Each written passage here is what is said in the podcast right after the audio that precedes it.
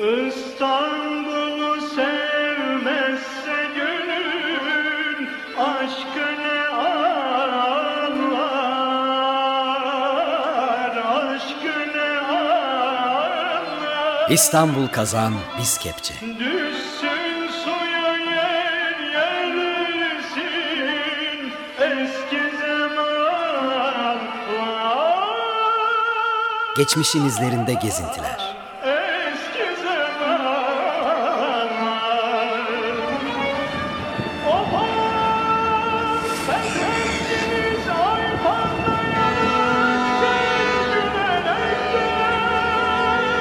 Hazırlayan ve sunanlar Özlem Altınkaya ve Murat Güvenç.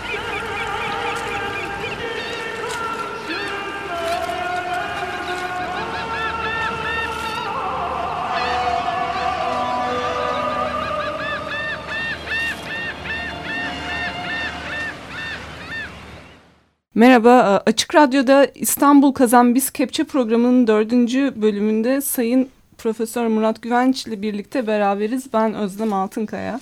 E, Bugün programa e, Beyoğlu ve tüneldeki pasajlarla devam edeceğiz. Hatırlarsanız bir önceki programda e, Karaköy'deki e, ticari fonksiyonlardan ve ağırlıklı hanlardan ve bunların e, 1950'de geçirdiği dönüşümlerden bahsetmiştik. Küçük bir hatırlatma yapalım. Blogumuz hazırlanıyor. Yorumlarınız için bize ozlemaltinkaya.hotmail.com adresinden e, ulaşabilirsiniz. Evet, e, birisi bana profesör dediği zaman hep bir arkama dönüyorum. Kimmiş o profesör diye bakıyorum. Bir türlü bu sıfatlara alışamadım. E, ama e, zannediyorum geçen e, programımızda İstanbul'un ticari peyzajını e, çözmek için e, ilginç ipu, ipuçları elde ettiğimiz e, kanısındayım. Genellikle e, Karaköy'ün geçirdiği büyük dönüşümden bahsedildiği zaman e, yani kaçınılmaz olarak herkes bu e, e, Menderes döneminde yapılan e, yakımları hatırlar ve bunların e, bunlar zaten hatırlanmayacak şeyler değil. Çünkü şehrin tam me me merkezinde yapılan e, işte 1950'lerinde şeyine e, halit ruhiyesine diyelim son derece uygun e, büyük bir imar operasyonu. Bu e, nasıl diyelim e, son derece üzüntüyle karşılanmamız gereken bir operasyon. Çünkü alternatifleri vardı, başka türlü de yapılabilirdi. Fakat bu operasyon e, İstanbul'a özgü değil. Pek çok e, Batı Avrupa kentinde de benzerleri, Amerika. Amerika'da da benzerleri var. İşte şehir merkezleri o dönem otomobille şehir nasıl birlikte yaşar sorusunu e, sormak yerine şehri otomobile uygun hale getirme e, kaygısı nedeniyle şehrin büyük dokuları, işte tarihi dokuları, mimari mirası ve bugün belki eğer saklamış olsaydık İstanbul açısından bir e, nasıl diyelim açık hava müzesi e, niteliği kazandırıcı kazanacak büyük merkezinin büyük bir kısmını yıkmış olduk. Birkaç yumurta kırmadan omlet yapamazsınız hocam. Öyle öyledir diyenler var ama e, öyle de e, diyenler var ama e, başka şeyler de söyleyebilirdik. Acaba omlet yemek şart mıydı? başka şeye omletin ikame edileceği başka şeyler bulunabilir miydi? Yani benim kanımca, benim kanımda çok az e, çok az gayretle bu yıkımların büyük bir kısmı e, atlatılabilirdi. Son, son bıraktığımız yerden başlayalım. Dedik ki o bölgenin e, transformasyonunda, dönüşümünde e, Salı Pazarı e, limanının yapılıyor olması ve o, oraya yanaşacak gemilerin İstanbul'a vereceği e, trafiğin halledilmesi bir problemdi. Doğru. E, o trafiğin o halde o caddelerden geçip de e, İstanbul'un batısındaki e, sanayi bölgelerine ulaştırılması kolay değildi. Doğru. E, ama bazı sorular var. Bir tanesi şu. Liman neden salı pazarında yapılmak zorundaydı? Bunu açıklamamız lazım. Üç, bir başka soru Salı Pazarı'na bu liman yapıldı. 1955-56 yıllarında Salı Pazarı Limanı faaliyete geçti. 1969 yılında da e, köprünün birinci köprünün yapılması belli olduktan sonra bu liman büyük ölçüde Haydarpaşa'ya kaldırıldı. Ondan sonra da kapısına kilit vuruldu. Yani sadece 12-13 yıl e, süren bir liman faaliyetinin gerektirdiği trafiğe yol açmak için biz ne yapmış olduk? Koskocaman bir şehrin tarihi merkezini böyle şeyle e, kırkma makinesi gibi böyle şey olarak e, Fransızca'da tondöz diye bir şey vardı. Çim biçme makinesi gibi şey, şeyin ortasından şehrin tarihi merkezinin ortasından ve bir nasıl diyelim mimari belleğin ortasından iki tane büyük e, cadde bir büyük meydan geçirdik ve ondan sonra bunun bunun geçirdiği bir şehir merkezi olarak bugün geçtiğimiz gördüğümüz peyzajda çok daha farklı zamanlarda farklı biçimlerde şekillenmiş bir e, ticari peyzajın bugüne kalan e, biraz travmatik. biraz travmatik bir çeşit. E, hatta beyin e, cerrahisinde lobotomi diye bir e, şey var. Yani beyin loblarından bir iki tanesinin çıkarılmasıyla e, yapılan bir e, 1930'lara ait olan bir şeydir e, e, bir cerrahi müdahaledir. Yani şehir merkezi e, yine e, yaşamaya devam ediyor ama e, onu e, ayırt edici kılan loblardan bir kısmını halletmiş. Şimdi biz bu acıklı kısımdan önce şehir merkezinin geçirdiği daha önceki transformasyona bakalım. Biliyorsunuz şey biliyorsunuz İstanbul'un şekillenmesinde e, tünelin genellikle ona daha sonra da geleceğiz kayışlarını falan da anlatacağız. Tünelin çok önemli bir e, rolü var. E, ama tünel dediğimizde iki e, devrili biz bunu ele almamız lazım. Tünelin tarihini işletme tarihine geldiğimizde tünel 1870'lerde e, işletmeye alınıyor. Tam tarihini şimdi ezbere bilmiyorum. E, ama 1913'e kadar tünel e, buhar makineleriyle çalışıyor. E, ve o, o tarihte e, İstanbul'da elektrik yok. Biz ben o tarihe kadar yani yapılışından 1913'e kadar ki tünelin taşıdığı yolcu sayısının istatistiklerine baktım. ne kadar kişi taşımış diye. Bu taşıdığı insan sayısına baktığımız zaman tünelin taşıdığı insan sayısı yıldan yıla değişmekle beraber 2 milyon 800 binle 3 milyon 200 bin civarında böyle dalgalanıyor. Hiçbir zaman da 3 milyonları falan geçmiyor. Fakat 1913'te şey e, tünelimize biz e, İstanbul'a elektrik verilip de elektrikli tramvayla tünel entegrasyonu bir araya getirildikten sonra bir anda tünelin e, taşıdığı sayısı 7 milyonlara 1920'lere gelindiği zaman da bu 20-21 milyonlara çıkıyor. Ve bir daha tünel hiçbir zaman o 21 milyon sayısına erişemiyor. Yani demek ki elektrikle beraber tünel tamamen farklı bir e, işlev e, görmeye başlıyor. Tünel, tünelin getirdiği kolaylık nedir? Karaköy'ü, Galata'yı çok hızlı bir şekilde e, şeye bağlamak, istiklale bağlamak, istiklale bağladığı zaman da e, istiklaldeki sıkıntısı duyulan düz alan gereksiniminin sonsuza kadar, günümüze kadar sağlanabileceği bir e, düzlüğe çıkarmak. Yani şehir merkezi artık ihtiyaç duyduğu düzlüğü bulmuş oluyor. Peki bu sizin geçen hafta bahsettiğiniz son derece özelleşmiş mekansal örüntüyü nasıl etkiliyor hocam? Yani bu durumda e, bu durumda e, Karaköy, Galata, Perşembe Pazarı ekseninde bizim karşımıza çıkan e, ticari peyzaj diyelim ki bu ticari peyzajda geçen hafta biz e, gayrimüslimlerin alışveriş yaptığı Haratçı sokağındaki şarküterilerden, domuz kasaplarından bahsetmişlerdi. Bundan ibaret değildi. Bu civarda bir bir ölçüde bon marşeler, e, gündelik e, departman store diyebileceğimiz onlara benzeyen e, büyük mağazalar veya işte yani bizim e, İstiklal Caddesi'nde görmeye alıştığımız daha sonra göreceğimiz e, birçok mağazanın büyük e, büyük mağazanın e, o civarda ilk şubeleri vardı.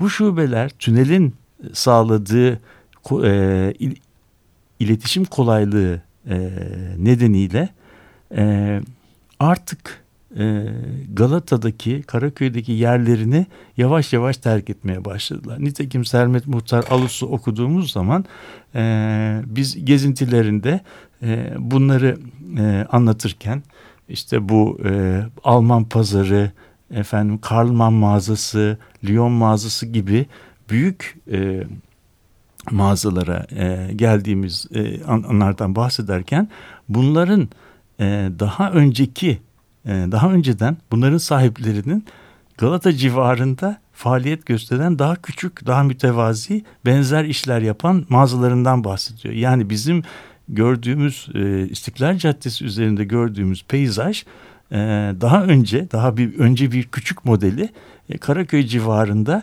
özellikle de e, yüzümüzü e, Galata Köprüsü'nden e, Karaköy'e girerken bunun sağ tarafındaki han, hanlarda biz bunlar e, vardı. Küçük o e, şeyin e, Havyar Han'ın hemen yan tarafında ve bizim karşımızda yüksek kaldırımın e, girişinde bon marşeler, bu tür, bu tür bir, e, giysi mağazaları falan vardı.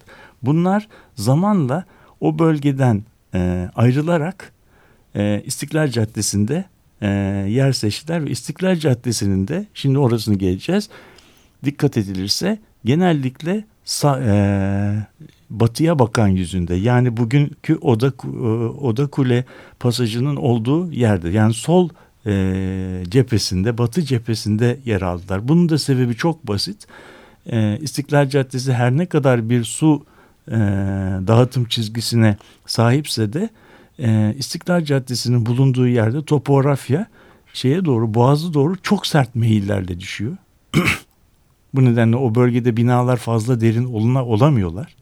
Nitekim Galatasaray Lisesi'nin arka tarafındaki büyük istidat duvarlarını e, hatırlayalım. Yani Galatasaray Lisesi'ni alacak düzlüğü elde edebilmek için e, lisenin doğu tarafında devasa duvarlar, istinat duvarları yapmak gerekiyor. Halbuki batı tarafa baktığımız zaman topografya çok daha düz gidiyor ve derin binalar yapmak mümkün olabiliyor. Böyle olduğu zaman da e, eskiden Galata'da çok dar, küçük bina ticari mekanlara sıkışmış olan e, mağazaları İstiklal Caddesi'ne çıkararak orada e, derin, büyük e, böyle bon marşelere, department store'lara benzeyen şeyler şeklinde örgütlemek mümkün. Bugünkü şeyin e, Oda Kule dediğimiz kompleksin hem Meşrutiyet Caddesi'nden hem de İstiklal Caddesi'nden başlayan bir büyük şeyinin olduğunu e, hatırlamak lazım. Mesela bunlardan bir tanesi de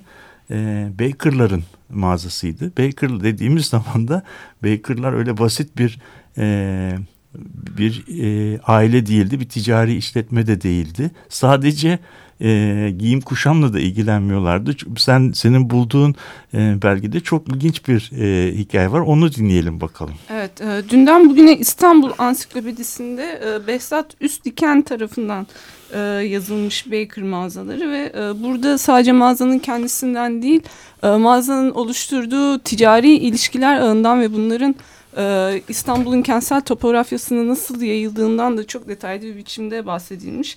E, ben buradan bir paragraf okumak istiyorum. E, Baker mağazaları Beyoğlu'nda olmasına karşılık yönetim merkezleri hep İstanbul tarafında kalmıştı. 1880'de Tarakçılar Caddesi üzerinde Mateo Hanı'nda ihracat, ithalat ve komisyon işlerini yürütüyordu. Daha sonra buradan Tahtakale'deki Prevoyans Hanı'na taşındılar. Firmaları tasfiye edilinceye kadar da burada kaldılar. Balat'ta Fener Caddesi üzerinde büyük bir antrepoları vardı. Tütün depoları ve satım yerleri ise Beşiktaş'ta bulunuyordu. Baker'ın ayrıca Seeger ile ortak olarak çalıştırdığı Baker ve Seeger deniz taşımacılığı firması e, Galata'daydı. 1950 yılların başında Baker'lar firmalarını tasfiye etmeye başladılar. Ee, öncelikle de büyük konfeksiyon mağazasını kapattılar. 1950'lerden sonra olanlar e, başka bir tartışma. Başka. Evet. Yani gördüğümüz gibi bütün bu e, şeyin mağazaların, büyük mağazaların arkasında e, bir bir büyük ticari işletme şeyi var. Bu alıntıda da gördüğümüz gibi bunların bunlar tek bir alanda faaliyet gösteren şirketler değil ve e, bu şirketler olmadığı için de birçok alanda e, faaliyet gösteren ve birbirleriyle ilişkili işleri sağlayan bir böyle şirketler e, grubuyla karşı karşıyayız. Bunlar e, ticarette, e, tarım mallarında, ithalatında, tarım malları ihracatında, tütün deposu gibi faaliyetlerde e, iş e, görebiliyorlar. Yani bu son derece kompleks bir e, iş organizasyonuna işaret ediyor. Evet, belki burada bir şarkı molası verebiliriz. Ee, Ay Beyaz Deniz Mavi Yuhanito'dan geliyor. Evet, Yuhanito'dan dinledik. Ee, Kadıköy'den Marmara'ya e, dedi Yuhanito. Ee, Şimdi Sermet Muhtar Alus bize e, pasajlar hakkında ne söylüyor hocam? Evet, şimdi e, aşağıda yani daha önceki bölümlerimizde İstanbul'da düzlüğün e, düz ticari ticari fonksiyonlara e, verilebilecek düz kentsel gelişme alanlarının ne kadar az sıkışık olduğunu görmüştük. Bu e, ve bu sıkışıklığın tünelle beraber, tünelin elektrifikasyonuyla beraber ve tünel ile elektrikli tramvayın birbirine entegrasyonuyla beraber şehirdeki yaşam temposunun ne kadar arttığını, ne kadar hızlandığını ve elektrikten önceki İstanbul, elektrikten sonraki İstanbul dediğimiz e, iki yapının aslında birbirinden tamamen farklı iki e, yaşam çevresine, iki yaşam ritmine e, karşı geldiğini görmüştük. Tramvayla beraber işte o tarihe kadar yılda 3 milyondan fazla yolcu taşıyamamış olan tünel bir anda 14 milyon 10 milyonluk rakamlara erişti. Yani tünel aslında İstiklal Caddesi'nde oluşan büyük e, ticari faaliyeti e, şeyle e, çok hızlı bir şekilde e, Karaköy'e indiren, Karaköy üzerinden de e, Anadolu yakasındaki e, banliyölere veya e, şeydeki e, Yeşilköy gibi, Ayastafonos gibi, Bakırköy'deki bu taraftaki banliyölere şey yapan e, bir çeşit buhar, e, buharlı vapur, e, banliyö treni ve elektrikli tramvay entegrasyonunun sağlandığı yepyeni bir yaşam temposuna geçişin simgesidir. Böyle olduğu zaman e, Karaköy civarındaki ticari peyzajın buna bigane kalması, bundan etkilenmemesi, bundan böyle kayıtsız kalması kesinlikle düşünülemezdi. Nitekim de gördük. Bu elektrikten sonra şehrin üzerindeki nüfus baskısı, iktisadi baskı çok e, artmasa da e, Karaköy'ün ticari peyzajında çok büyük değişiklikler oldu. O durumda e, adına bizim büyük taşınma diyebileceğimiz, e, büyük taşınma diyebileceğimiz bir e, arazi kullanım dönüşümü oldu. Karaköy'de görmeye alışık olduğumuz gözlükçüler, saatler, saatçiler, e, işte se seyrek ticari mağaza dediğimiz işte e, giyim kuşam mağazaları, ayakkabıcıların büyük bir kısmı bu bölgeyi yavaş yavaş görünmez bir elin sanki şeyiyle etkisiyle terk ederek e, kendilerini e, İstiklal Caddesi'nin tünele bağlandığı meydan meydan çevresine e, taşıdılar. Ve bu bölgede e, bize Sermet Muhtar, Muhtar Alus'un anlattığı gözlükçüler, saatçiler, ondan sonra e, böyle pulcular, küçük böyle e, mağazalar birbiri ardına e, taşınmaya başladılar. Evet. Yani bir çeşit e, tünelin İstiklal Caddesi e, ağzında e, ondan sonra bu eskiden e, aşağıda olmaya alıştığımız Karaköy civarında alıştığımız seyrek perakende diyebileceğimiz